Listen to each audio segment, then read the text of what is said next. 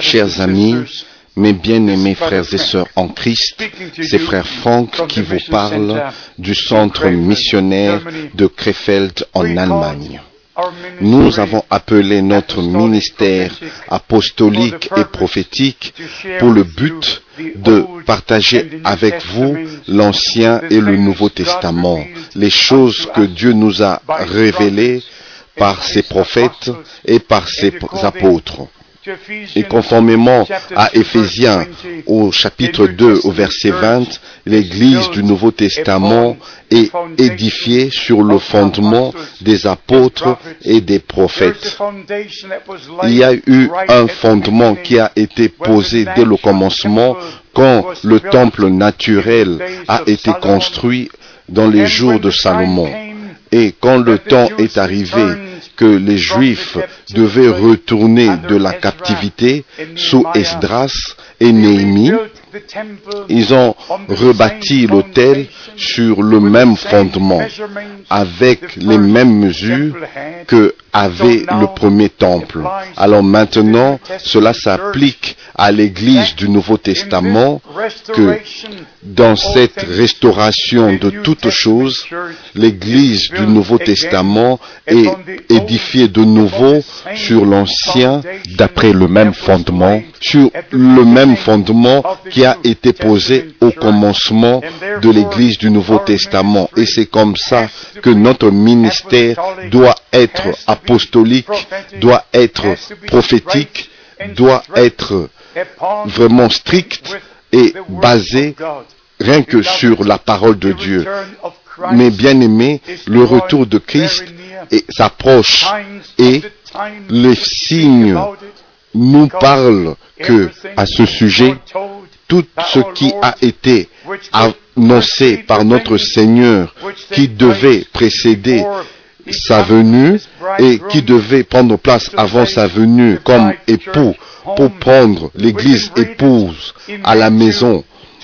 Nous pouvons lire dans Matthieu chapitre 24 où il répond aux questions de ses disciples. Il a fait allusion à toutes ces choses qui vont prendre place avant son retour. Il a parlé de cela dans Matthieu au chapitre 25. Mais nous devons comprendre que cet évangile, la parole originale de Dieu doit être prêchée à toutes les nations comme témoignage et puis viendra la fin. Et de la même manière, au même moment, pour certains c'est un témoignage et pour les autres c'est le message de Dieu de l'heure, c'est l'appel de Dieu qui va jusqu'à eux pendant que la parole de Dieu parcourt la terre, parce que ceux qui désirent recevoir la vie éternelle et aussi ceux qui voudraient être préparés pour le grand jour de son retour. Comme vous allez comprendre qu'il y a du sérieux dans ce que moi, frère Franck, je dois prêcher, partager la parole de Dieu avec vous. Vous n'allez pas m'entendre, vous faire des blagues pour que les gens puissent rire. Ça, les autres prédicateurs le font déjà si bien. Mais mon ministère, parce que j'ai reçu un appel direct du Seigneur, j'ai entendu sa voix, comme vous entendez ma voix maintenant, une voix puissante de commandement. La voix du Seigneur, j'ai entendu le 2 avril 1962, au début d'un nouveau jour. Et le Seigneur m'a dit, mon serviteur, ton temps pour cette ville est bientôt terminé et je t'enverrai dans d'autres villes pour prêcher ma parole. Et mes bien-aimés, Ceci est devenu vrai dans les 40 dernières années. Et maintenant, Dieu a ouvert une porte que je n'ai pas besoin de visiter tous les pays et toutes les villes en personne. Je regarde en arrière pour avoir été capable de visiter plus de 130 pays dans le monde, dans chaque continent et dans plusieurs pays. J'ai été plusieurs fois. Mais maintenant, Dieu nous donne cette opportunité d'être dans votre pays, dans votre ville et même dans votre maison pour partager la sainte et précieuse parole de Dieu que tous les habitants de la terre doivent entendre. C'est le dernier message, conformément à Apocalypse chapitre 14, verset 6 l'évangile éternel qui doit être prêché à toutes les nations nous est montré en symbole un ange qui vole au milieu du ciel. Maintenant, nous volons au milieu du ciel avec le message du dernier ange et dans l'âge de l'église de Laodicée qui se dit lui-même être riche et, en toutes choses et ne sachant pas que son état est vraiment misérable. Spirituellement, son état est misérable. Et mes bien-aimés amis, ceci n'est pas pour un divertissement, mais c'est Dieu qui nous parle personnellement par sa sainte parole. Et c'est comme ça que nous devons vraiment être sérieux et honnêtes dans la prédication en prêchant le même évangile qui a été prêché dès le commencement. Actuellement, en fait, je suis dans le royaume de Dieu depuis 1949 quand j'ai reçu j'ai fait mon expérience du salut et que j'ai été baptisé dans le Saint-Esprit. Je regarde encore en arrière dans, pendant ces nombreuses années que j'ai passées dans le royaume de Dieu en 1955. Un homme de Dieu, William Branham, est venu en Allemagne et en Suisse. Et là, pour la première fois de ma vie, j'ai vu les jours apostoliques avec mes propres yeux. J'ai vu les jours de la Bible de nouveau, pas seulement l'annonce que les jours de la Bible sont de nouveau là. J'ai vu les hommes, les gens qui sont nés aveugles recouvrir leur vue. J'ai vu tous les miracles que vous lisez dans les quatre évangiles et dans le livre des actes devant mes yeux. Mais mes bien-aimés, à ce ministère, il y avait un but, un objectif qui était connecté à cela. Et puis, je suis arrivé à savoir que Frère Branham, le serviteur de Dieu et prophète, avait déjà, il lui a été déjà dit en 1933, comme Jean-Baptiste a été envoyé pour préparer la seconde, la première venue de Christ, il t'a été donné un message qui préparera la seconde venue de Christ. Et en décembre 1965, le Seigneur a pris son prophète, il a repris son prophète comme il a fait avant. Il a pris les prophètes de l'Ancien Testament et tous les prophètes et apôtres de du Nouveau Testament pendant tout le Nouveau Testament et aussi son dernier prophète William Branham, le message de Dieu. Le message de Dieu, Dieu nous l'a donné dans l'Ancien, il nous l'a laissé dans l'Ancien et dans le Nouveau Testament qui a été prêché par les apôtres et les prophètes et maintenant qui a été ramené par le ministère de Frère Branham. Il nous a pas apporté une, nouvelle religion, mais pas de nouveaux enseignements, le même évangile de Jésus-Christ, la même puissance de Dieu.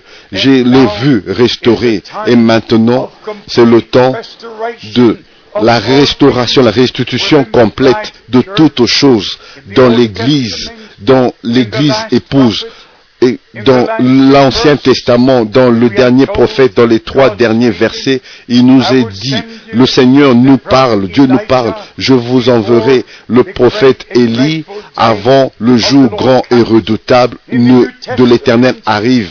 Dans le Nouveau Testament, notre Seigneur a confirmé cette promesse qui a été donné dans l'Ancien Testament, dans Matthieu chapitre 17 au verset 11 et dans d'autres écritures parallèles, dans l'évangile de Marc 9, 12. Il est vrai, Élie doit venir premièrement et rétablir toutes choses. Qu'est-ce que veut dire restaurer? Si un immeuble, un bâtiment s'est effondré, Et cela doit être rebâti. Ça, c'est la restauration, comme c'était avant son effondrement. Et de la même manière, l'Église du Nouveau Testament n'est pas demeurée comme c'était au commencement. Mes chers amis, mes bien-aimés amis, tous ceux qui connaissent l'histoire de l'Église et qui sont au courant de tous les changements, toutes les mauvaises interprétations des Saintes Écritures, des Saintes Écritures, c'est, cela commence avec Matthieu au chapitre 1 et ça continue jusqu'au dernier livre de la Bible. Toutes ces écritures ont été mal placées, mal interprétées et mal comprises. Toutes ces doctrines, toutes les doctrines du Nouveau Testament, ça commence avec la prédication, la repentance et le baptême et ainsi de suite. Tout, tout a été en dehors de son contexte et mal placé et mal appliqué. Si nous voulons savoir quel est le nom du Père, du Fils et du Saint-Esprit dans lequel nous devons être baptisés, nous devons aller dans la parole de Dieu elle-même. Mes chers, mes bien-aimés amis, vous n'avez pas besoin de ma réponse, je n'ai pas besoin de votre réponse, mais ensemble, nous avons besoin de la réponse de Dieu, de la parole de Dieu. Nous devons prendre une écriture à une autre et encore à une autre pour avoir une image complète du sujet. Par exemple, si nous parlons au sujet du nom de Dieu, du Seigneur, dans le nom de l'alliance du Nouveau Testament, nous devons aller dans Jean chapitre 17 au verset 6. J'ai fait connaître ton nom. Et puis encore, nous devons aller dans Jean chapitre 17 au verset 12. Lorsque j'étais avec eux dans le monde, je les gardais en ton nom.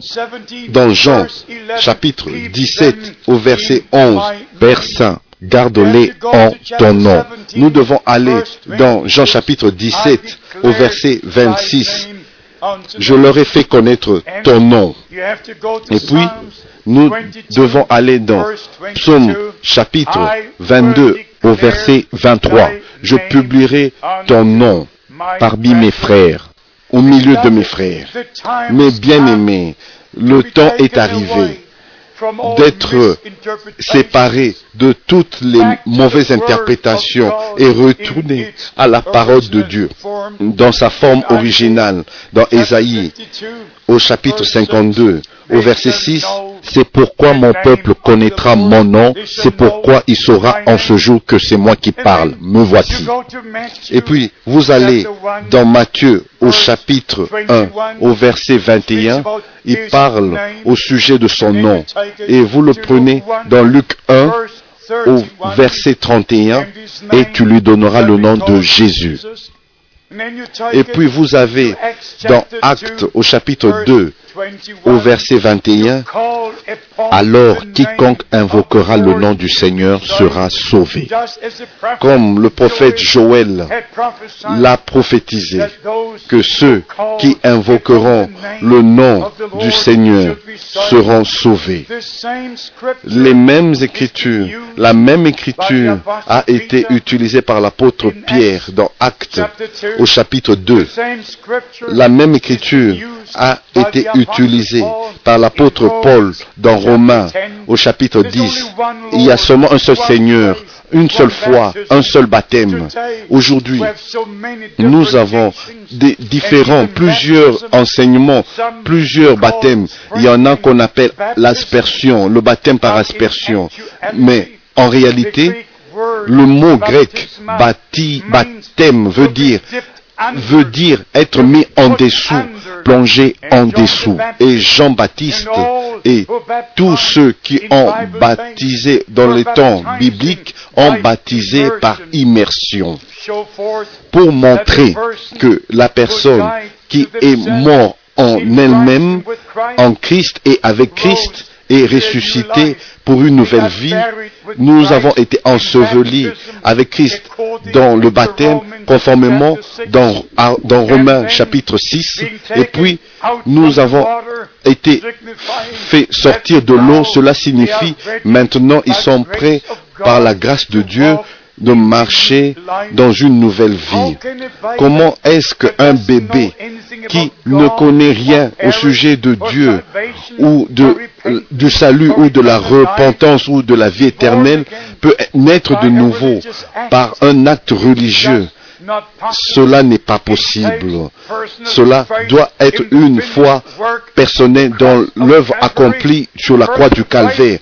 La vraie foi qui vient de la prédication de Jésus-Christ, la parole de Dieu. Et c'est comme ça que la relation personnelle qui a été établie par la réconciliation au jour où Christ, le Fils de Dieu, est mort sur la croix du calvaire.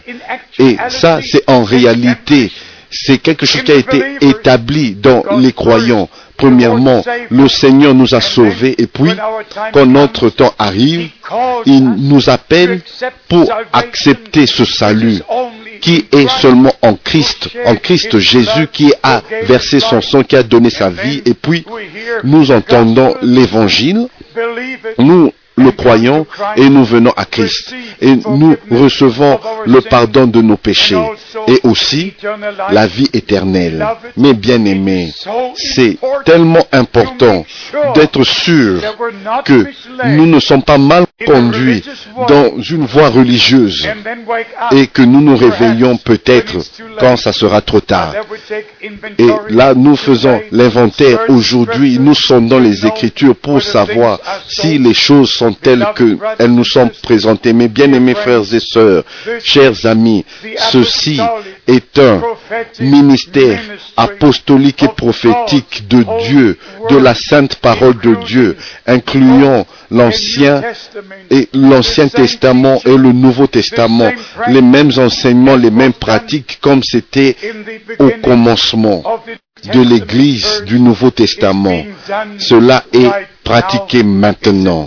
C'est le temps de la restitution de toutes choses comme c'est promis dans Actes chapitre 3 au verset 19 jusqu'au verset 21. Le Seigneur a promis d'envoyer des temps de rafraîchissement. Il y a eu un temps de préparation pour l'église épouse avant que l'époux retourne, revienne chercher l'église épouse. Comme les Juifs sont retournés dans la terre promise, tous les enfants de Dieu qui sont les enfants de la promesse retournent à la parole promise de Dieu de cette heure. La restauration doit prendre place. Et c'est comme ça que Dieu a envoyé un prophète pour restaurer la parole et nous ramener dans la parole restaurée, afin que les choses telles que c'était au commencement puissent aussi être de la même manière à la fin du temps de la grâce. Mais bien aimé, pour être honnête, je ne suis pas intéressé à ce que les grands évangélistes sont en train de faire maintenant. Je ne suis pas intéressé à n'importe quel grand programme.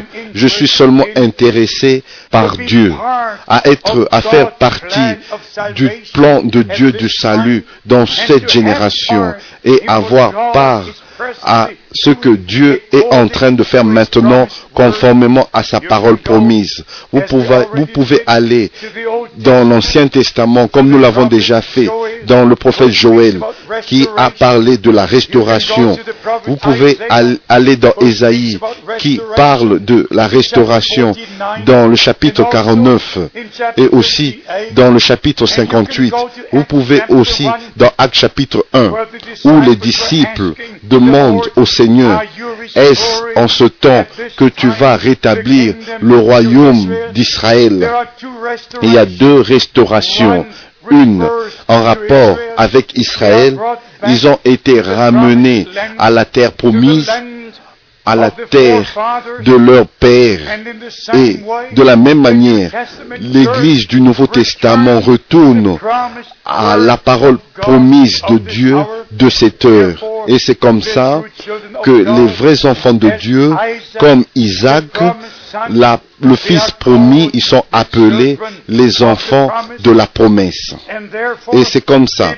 Ils croient la parole de la promesse et reçoivent l'esprit de la promesse par lequel la parole de la promesse nous est révélée. C'est vraiment nécessaire, important de savoir cela et d'être mis au courant dans le royaume de Dieu dans Galates au chapitre 4.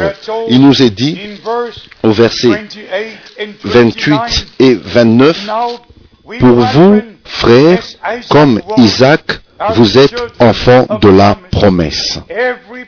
Chaque promesse que le Seigneur a faite nous est adressée. Les enfants de Dieu, dans ce temps de la fin, avant le retour de Christ, dans Jean chapitre 14, notre Seigneur a donné la promesse qu'il va nous préparer une place et il reviendra nous prendre afin que nous soyons là où lui il est. Mais bien aimés, puis-je vous dire aujourd'hui ce que l'apôtre Paul a dit dans 1 Corinthiens chapitre 15 au verset 51. Nous pouvons dire avec pleine assurance aujourd'hui, puis-je vous le lire? Dans 1 Corinthiens. En fait, c'est connu de tous les vrais enfants de Dieu, partout où il y a des croyants.